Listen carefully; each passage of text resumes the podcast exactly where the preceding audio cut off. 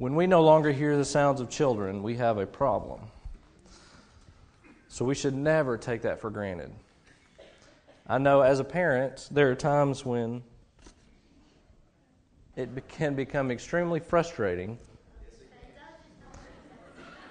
But let me tell you something it bothers you more than anybody else. And it's okay. It's okay.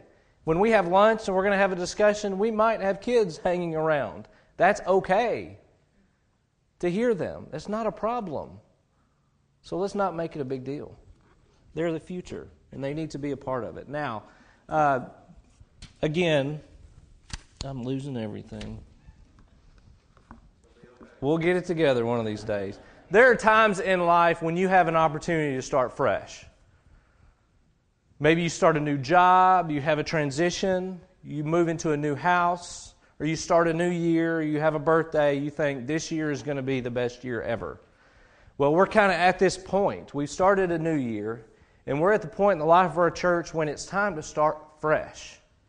And that's what we're going to do over the next several weeks. We're going to talk about how can we start off on the right foot and what's the next step for us as a church. So as we study in Lifeway set it up perfectly. God knew exactly what he was doing. Introducing this study in Revelation 1 through 3 and then the connection point that we're going to make, God is going to be in the midst of the process. My prayer is that you will join us. You will join us in taking the next step together as a church. It's going to be an incredible journey, and I cannot wait to see what God's going to do in and through us. But we need you to be a part of it. And y'all are incredible, and y'all do an awesome job. In the last six to eight months of me spending time with you have been incredible, and I'm excited about the next step together. So I encourage you to fully engage in this process. In this process, be involved as we take the next step together. Now, as you've jumped into the study this morning in Revelation, uh, this study, the book of Revelation, can be intimidating, can be frustrating. A lot of us avoid the book, and a lot of us can't wait to study it because they want to learn something new. Now, let me just kind of disappoint you from the start, okay? If you're expecting this study to be a study full of charts and graphs and decision points and telling you when Jesus is going to come back or which point which part of the millennial view you we stand on, that's not going to happen.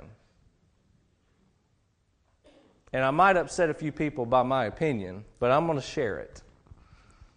Because I was reminded this week never to apologize from the pulpit. So I'm going to take the liberty this morning, okay? Is that all right with you? But let me kind of lay the groundwork for this study. This study, this series is going to work in a certain way. In order for us to get a full picture of Revelation, to get a deeper understanding of the text that John wrote, uh, you have to go to the Bible study. You have to read the book at least. Read the Bible study book, stay engaged in it. Or, as someone said, open your Bible and read it, and you'll learn a few things. Uh, to draw complete application to our present setting, to our church setting, attendance to the luncheon is necessary. I know that's inconvenient, and as this drags on the next six weeks, it might become tedious. But we're in a unique point in the life of our church, and it's necessary. So I encourage you to be a part, to engage in those things. I know things happen, life happens, and things come up. But try to stay engaged as much as you can. All that we're doing during the service, during this morning worship period, is to bridge the gap between the text and your life. That's all Sunday morning is about. The Sunday morning service is about drawing you into a deeper relationship with Jesus. That's all we ever do. The Sunday morning sermon should never be the meat and potatoes that you depend on for nourishment week to week. It should never be that. It should be an opportunity to draw you closer to Jesus and then you would receive your nourishment through daily Bible study or engagement in a small group Bible study setting. So let me remind you of that. You need to engage deeper in the text. If you're depending on my words from this pulpit week to week, you're going to fall short because I fall short. Engage in relationship with others. Study your Bible daily. It's necessary to growth. Now, some keys to remember about the book of Revelation, and you can turn to Revelation chapter 1. We're going to be everywhere this morning, but you can hold firm there, and we're going to look at that. I know you looked at it during Sunday school. Some keys to remember when you study this book. Who is it written by? John, right? And John uh, wrote this during a period of great persecution. And he wrote this to seven churches in Asia Minor, seven real churches, okay? Everybody say real. They were real churches. Now, this book consists of one, everybody say one. Let's make sure we're on the same page. One revelation. Okay, one, there's one revelation here. The revelation to John from who? Okay, so this is not the book of Revelations. It is the book of Revelation. It is one revelation given to John by Jesus. This book consists of one revelation. We see that in verse 1 delivered to John. And the key to understanding the whole book is one word. You can understand this whole book by understanding one word, and that is Jesus. Jesus is the key to this book. And without understanding Jesus, you cannot understand the book of Revelation. In chapter 1, we're given a description of Jesus, and let's look at it quickly. And I'm going to read fast, so try to keep up. If you're frustrated and you're like, slow down, let's look at that deeper, you know what my answer is? Go to Sunday school. Because you covered it this morning. Let's look at it. Chapter 1, verse 4 John to the seven churches that are in Asia, grace to you and peace from him who is, and who was, and who is to come, and from the seven spirits who are before his throne, and from Jesus Christ, the faithful witness, the firstborn of the dead, and the ruler of the kings of the earth. Now, when we read the book of Revelation, we start hearing these words and phrases and start interacting with these different individuals, and we get confused, don't we? Let's not make it harder than it should be, okay? Here in these few verses, we see the Trinity very clearly. Very clearly. The one who is, and who was, and who is to come. And we see the Spirit that's before the throne. And then we see Jesus, the faithful, the firstborn from the dead, and the ruler of the kings of the earth. To him who loves us and has freed us from our sins by his blood, that's Jesus, and made us a kingdom, that's Jesus priest to his God and Father. To him be glory and dominion forever and ever. That's Jesus. Behold, he is coming with the clouds. That's Jesus. And every eye will see him. That's Jesus. Even those who pierced him, yes. And all tribes of the earth will wail on account of him. Even so, amen. That's Jesus. I am the Alpha and the Omega, says the Lord God, who is and who was and who is to come, the Almighty. Didn't we look at that a little bit in our Bible study on Christmas?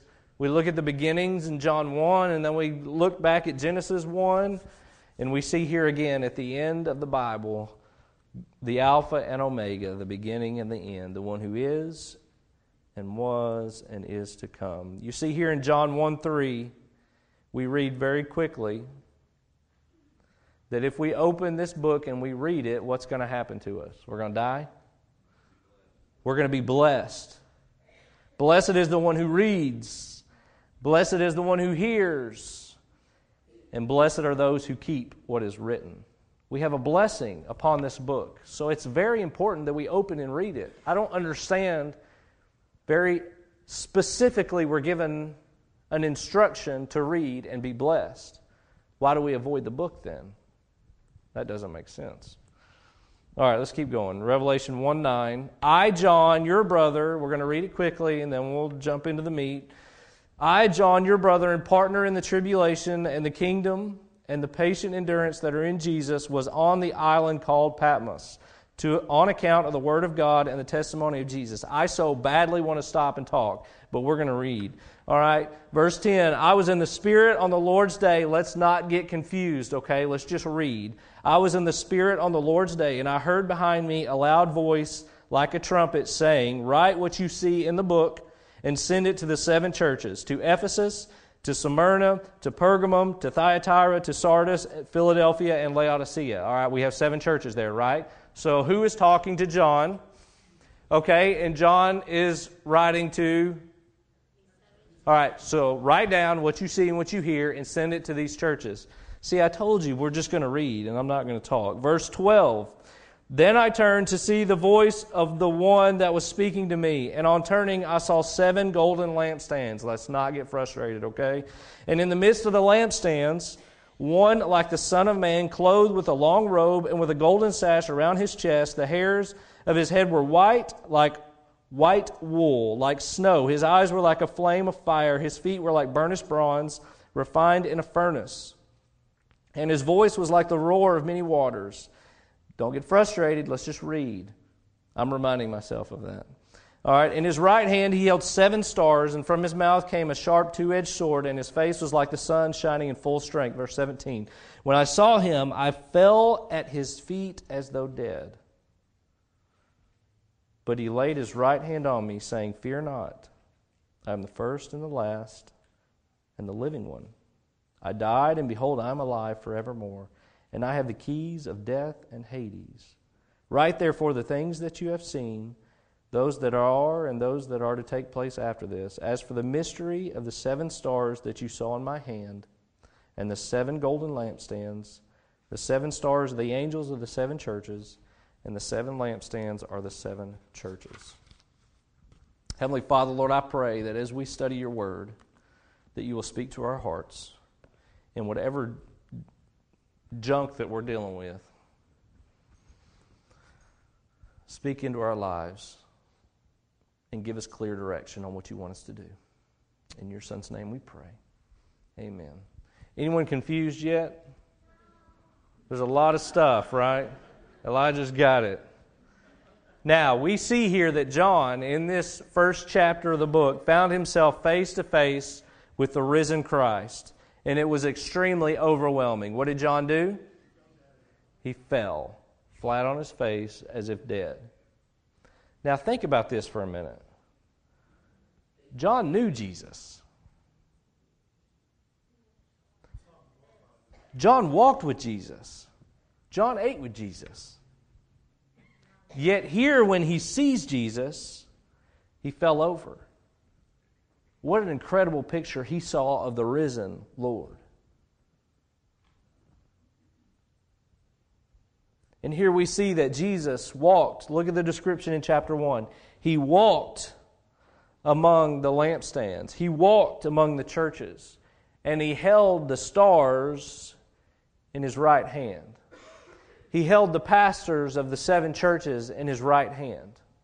Jesus was there present among the churches, the seven churches that he's spoken of. Here in the book, and he was right there with, holding in his hand, the leaders of those churches, the pastors. Here in this chapter, we see Jesus giving John a message for these churches, which will consist of the contents of the book, providing instruction both of warning and commendation. Here we find that in chapters 3, these warnings and commendations, and this will be the heart of our study. So, as we study the next few weeks, we're going to look at these churches that Jesus is walking in the midst of. We're going to look at the warnings that he provided and the commendations that he gave them and the instruction that he told them. We're going to look at those piece by piece over the next few weeks, and we're going to discuss them. In order to glean the truths from revelation of Jesus here in the, to the churches, and if we're going to make application to our own life as a church, we must first be reminded of our purpose. Why do we exist? Why are we here? What's the point of us gathering as a body of believers? Now, if you're a guest with us this morning, we don't normally go this deep or talk this application level, but we're going to go there today. And I'm glad you're here a part of it because I don't know of a lot of churches that do that. So let's not, let's not worry about squirming in our seat. And we're not pointing fingers at any person because we learn quickly that when you point a finger at somebody, you have fingers pointing back at you, okay? So I'm talking about all of us. But let's talk about our purpose. What is our purpose? Now, drawing connection from one to the other, I'm using a resource uh, from Henry and Richard Blackaby on the study of the seven churches called Flickering Lamps. And this is going to guide our discussion this afternoon. And I would, if you want to grab one of these resources, let me know and I can get a bunch of these books. But that's how we're going to make the connection and draw application. There's a lot of good stuff. This book is kind of the background of his study and experience that, that generated the study experiencing God that so many of you took part in some time ago. But here's more context and understanding of what he was going through, what they were going through during that period of time. But in his book, at the beginning, he outlines the three purposes of the church, and I want to talk about those this morning. Why are we here? What is our purpose as a church? Number one, I'm going to give you all of them and then we'll break them down piece by piece. Number one, we are here to glorify God. The church of Jesus Christ exists to glorify God. Number two, we're here to make disciples. And number three, we're here to bless our community. Now, everything else is secondary to these three truths. These should be the foundation of everything that we do. Everything that we do at Bearing Cross should be to glorify God. Every action we take, every decision that we make should be to glorify God in and through us as a body of believers. Our focus week in and week out should be making disciples and creating disciples who make disciples. Anything outside of that is secondary. And we should also be a presence and a blessing to our community. Why do you say those things? Well, let's look. We're here to glorify God. Ephesians chapter 3, verses 20 and 21. It'll be on the screen. We're going to jump a lot, okay? Don't freak out. Just enjoy the few minutes, okay?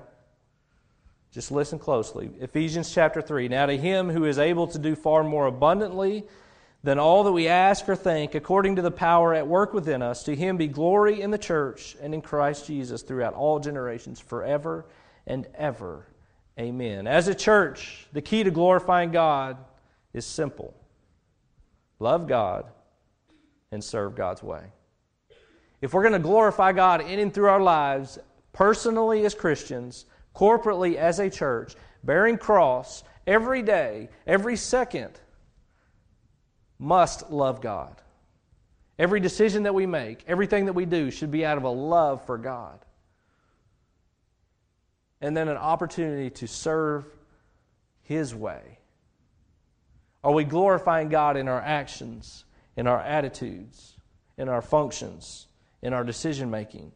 Mark 12, 30 says, And you shall love the Lord your God with all of your heart, and with all of your soul, and with all of your mind, and with all of your strength, with all that you are, love the Lord your God. With your emotions, with your soul, with your thoughts, and with your actions. Are you loving God? And we have to ask the question as a church are we bringing glory to God with our actions?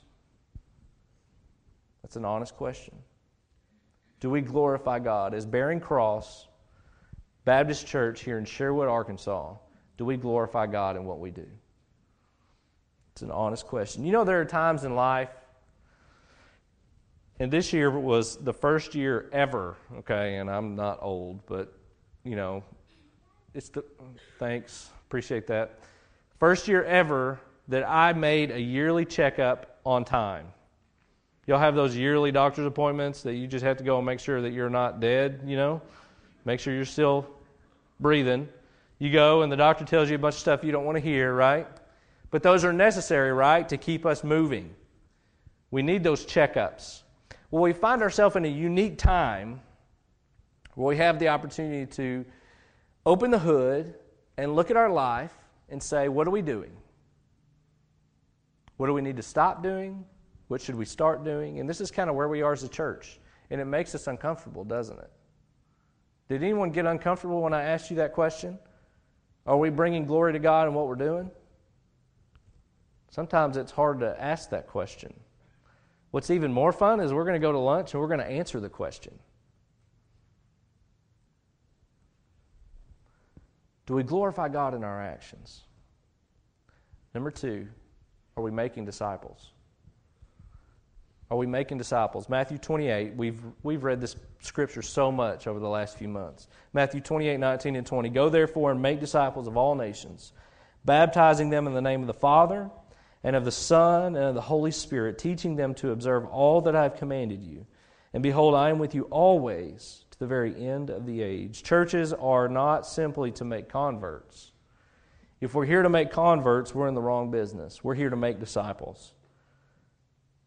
We're not here to create people who just believe in Jesus. Even the demons believe in Jesus. We're here to develop people who are going to follow Jesus with their lives. In essence, the churches should be the hub of the mission strategy to reach the world. So, what are we doing to make that happen? Are we making decisions daily? Are we aligning ourselves as a church to where we are creating a disciple making community where we see generations of disciple makers that are we are launching out to change the world, to reach the lost. Are we aggressively reaching the lost not only in our community but around the world? The church should be the hub for that. I was having a discussion with someone this week about um, all these nonprofit outside organizations that do awesome mission work. And I was real frank with them because we were talking about some good organizations. And we're involved with some of those organizations, like uh, World Changers and different, you, all do crisis pregnancy stuff, and uh, we work with the children's home. We do all kinds of good stuff. We partner with a bunch of different people. My opinion is none of those things should exist. None of those organizations should be there because the church should take care of it all. We have plenty of churches in the central Arkansas area to meet all the needs that are in the central Arkansas area. So, why are we not doing it? Why do we need this outside organization to come in and reach the, meet the needs in our community? Me personally, it's offensive. It's offensive that we have groups like World Changers come in and meet the needs of people in central Arkansas while we're sitting on our hands and not doing anything about it. That's a problem. Now, we're thankful for those groups that are actively involved and that spur us along. But the question is are we aggressively making disciples in our small groups, in your Sunday school classes? Which, when's the last time that you launched a new class? You developed a new teacher or leader? Personally, as a Christian, who are you discipling in your life? That's the call of every Christian to make disciples. So, who are you engaging with? Who are you pouring your life into? That's the call of the Christian. Are we making disciples? It's a hard question to ask. What are we doing right now as a church to reach the world for Him?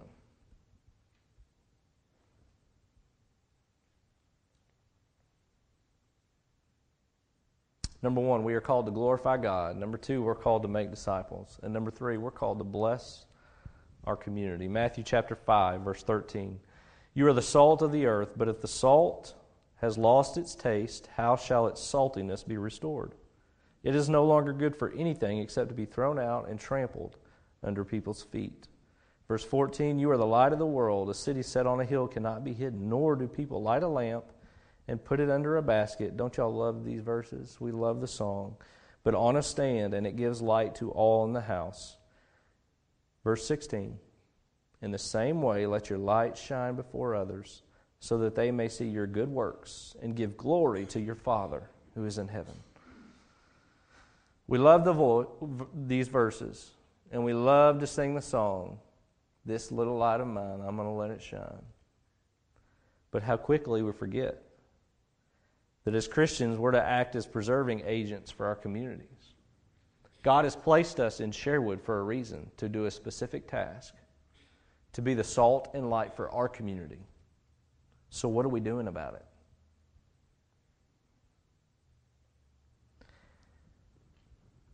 Would you agree with me this morning that sin is actively trying to tear its way through our city? It's everywhere, isn't it? evil influence, demonic spirits, and we can argue about your belief in those kind of activities. Spiritual warfare is everywhere. We all understand the fact that sin tears people down. But righteousness, righteousness, true righteousness from the believer, found only in Jesus Christ, will sustain and protect a community. We are called to be the salt and light for this community. We are called to engage our community and fight against the evil within our community. So, what are we doing about it? What kind of relationships are we building? How are we interacting with our community? John 1 tells us, In him was life, and the life was the light of men. That light shines in the darkness, and the darkness has not overcome it. We are given a simple truth here darkness cannot overcome the light. True? Who has the light? If you're a believer in Jesus, you have the light living in you. This community is full of darkness. So, in order to get rid of the darkness, what do we have to do? We have to get out there and be the light. So, how are we doing that? Remember back to your study this morning. Revelation chapter 1, verse 20 tells us that the churches, these seven churches, are the golden lampstands, shining brightly in their community to make a difference, to make an impact, to bless their community. My friend, we are a golden lampstand that's standing in the midst of this community. Our light should be shining brightly to make an impact, to bless our community. So, what are we doing about it? God expects us to make a positive difference in the world. We are to be a preservative and a blessing wherever He plants us. Wherever you live, wherever you work, wherever you move, we are to make an impact for Christ.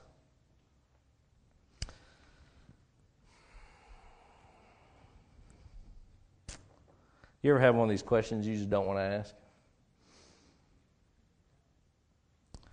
I wrote this question down this week, and I really don't want to ask it right now.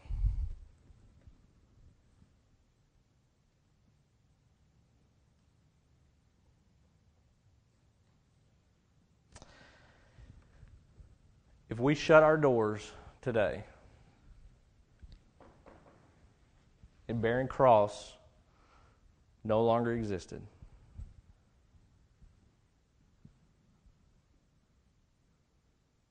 would anyone outside of this room notice?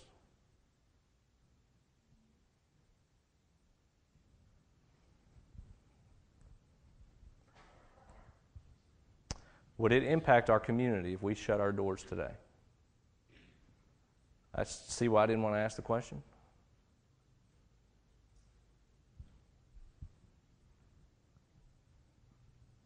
You see, in addition to these three purposes, God gives the local church specific assignments to focus on that drives what they do, that drives them every day.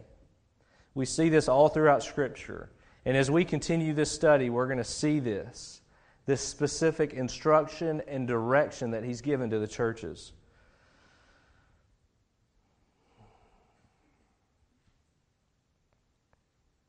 My friend, at the beginning, when churches are established, they have a very clear sense of purpose. But as churches age over time, that sense of purpose can fade. How old is Bearing Cross? Anyone have an exact age?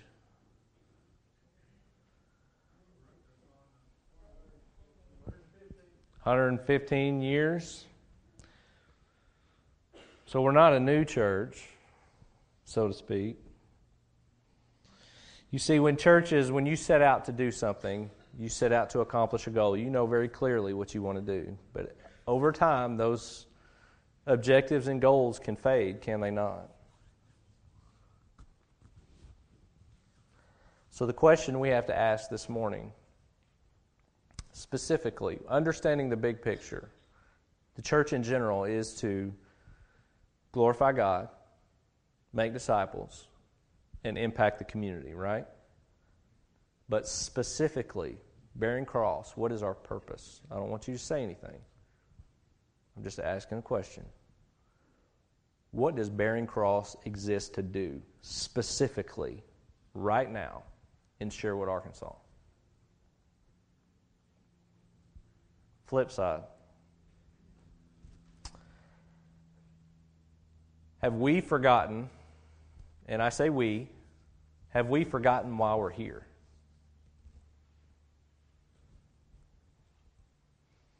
Have we joined so many churches around the world that, quote unquote, are content to play church?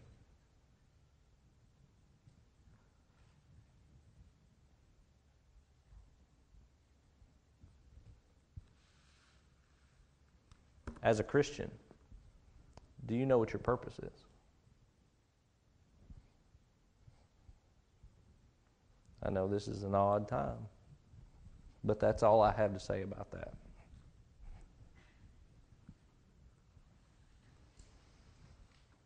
Because I've thrown a lot out there. And this is where we are. We're at a unique point in the life of our church where we have an opportunity to do something incredible. But in order to do that, we have to make sure that number one, we're glorifying God, and that we're making disciples, and that we are ready to make an impact on our community. But we have to understand specifically what God wants us to do. Where do you want us to go? And how do you want us to do that? Now, our goal through this process over the next few weeks is we're going to answer every single one of those questions we're going to light a fire and we're going to do something incredible together. But in order to do that, we've got to work through some of these hard questions. And here's what we're going to do we're going to go eat lunch, and then we're going to talk about where we came from and what we're doing right now. And I'm going to ask you some questions, and I'm going to give you a chance to, we're going to talk about it. And we're going to have a great discussion time to prepare us for next week because we're going to move from where we have been to where we're going, and God's going to give us a sense of clear purpose for our lives, both personally and corporately, for us to make an impact on our community for years to come. As we engage and we grow together, one thing is vital we have to have unity and we have to be together. So we need everyone together on this. And let me tell you something personally, I need you to be involved. Because your voice, your attitude, your heart, your willingness is so important for where we're going. And God's got a plan to use you to impact this community. So I need you on board. I need you ready to roll. 2019 is going to be an incredible year, and we're going to do some great things. So join us. Make sure you're a part of it. Don't miss out. And if you got some stuff you need to work on, because I know we all have stuff, don't we? There's some people in my life that are not afraid to tell me what's wrong with me. And I love it. It's good. It's hard to hear, isn't it? But it keeps us straight. Well, let's do that together. Well, let's pray. We're going to have a time of invitation. So if you need to work on some things, if Jesus is speaking into your life, maybe you need to make a, a renewed commitment to Him. Maybe you want to join the church, whatever it is, I'll be here. If you want to pray at your seat, you can do that. But we'll have a time, a short time, where you can just spend a moment with Jesus. We're going to close the service and then we're going to go eat lunch and we're going to talk about this for a few minutes. We'll be ready to roll. Okay? So let's pray and then we'll take the next step together. Heavenly Father, Lord, I thank you for. Father, for your word, it's so hard to read sometimes because it's so honest and reveals our heart. Father, I pray that as we continue this journey, understanding what you have for us as a church, not forgetting our rich heritage and all that you've done through the years, what an incredible blessing it is to be a part of this church. I pray that you would give us a renewed vision, a renewed sense of purpose to really get out there and make an impact, a solid impact, to where everyone, everyone knows and loves this church. And not because of us, but because of you.